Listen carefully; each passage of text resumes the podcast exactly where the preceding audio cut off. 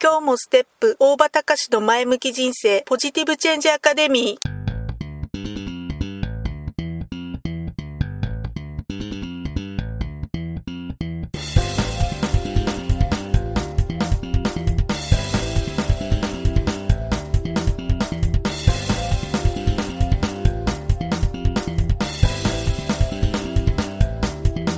今日もステップ大場隆の前向き人生ポジティブチェンジアカデミーは開業から20年行政書士として奮闘している大場隆が日々活動している中で感じたことを通して皆様に前向きな変化をお届けする番組です。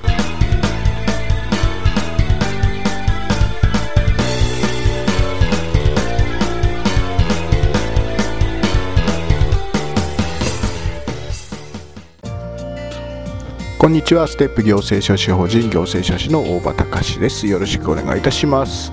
今日はね、えー、行動経済学についての話題をちょっと提供させていただきたいんですけども、えー、まあ、行動経済学というところからのお話でウリウリニーズィと、えー、ジョン・エー・リストの実験と、まあ、そういった実験の話からちょっとさせていただきます。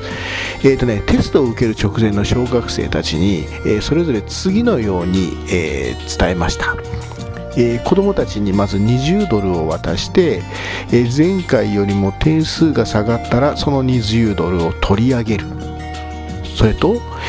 えー、前回よりも点数が上がったら試験後すぐに20ドルを上げる。そういうふうに、えー、子どもたちに伝えたそうです、まあ、ちょっとねなんか実験の内容もちょっと残酷で子供にそんなことするなよみたいなそんな、えー、ようなとを思ったとしてもそういうことはとりあえず置いといてえー、テストを受ける直前の小学生に、えー、まずね20ドルを渡して、えー、前回よりも点数下がったらその20ドルを取り上げますよっていうそれともう一つ、え B の方には、え前回よりも点数が上がったら試験後すぐに20ドル上げますよっていうふうに、え言う。そうすると、まあ、A チームと B チームの結果どうだったかというと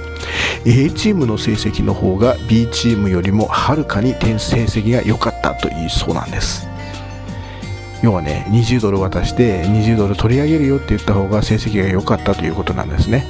まあ、いわゆるねこれは要するに何を指してるかっていうとインセンティブいわゆる刺激というものは成功したらあげるよっていうふうに言うよりも失敗をしたら取り上げるよっていう方が効果があるということ、まあ、これをこの実験から、実施をでによって、実証しましたということらしいですね。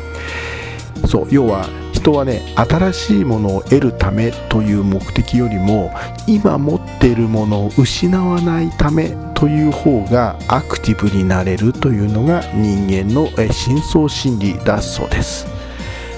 つまりね人に対して人参をぶら下げて何か物事を、えー、やる気を出させようっていう成果を出させようっていうふうにするんだったらば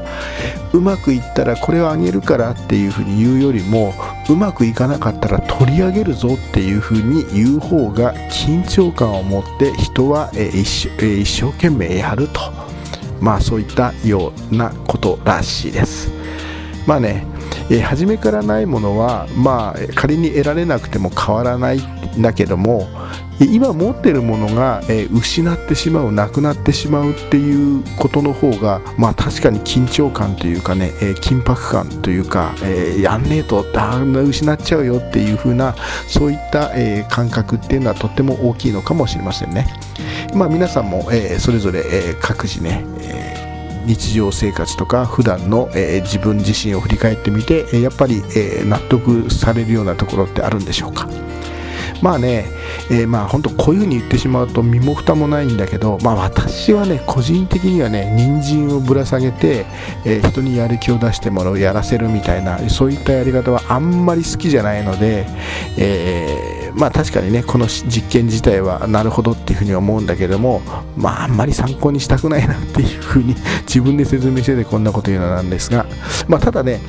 えー、人に対して人参をぶら下げるということではなくて自分自身を奮い立たせるね自分自身がやる気を出す、えー、緊張感を持って物事を進めていくというようなことのためというそういうことのためということであれば、えー、この法則っていうのは、まあ、自分自身に対して応用することっていうのはできるのかなっていうふうな、えー、そんな風に、えー、この実験を見て、え感じたわけであります。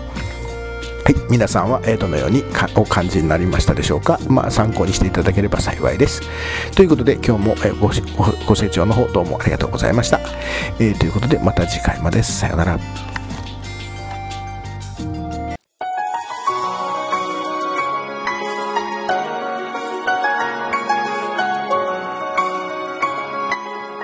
回の番組はいかがでしたか？あなたのポジティブチェンジにつなげてもらえると嬉しいです。ポジティブチェンジアカデミーでは皆様のご質問を募集しています。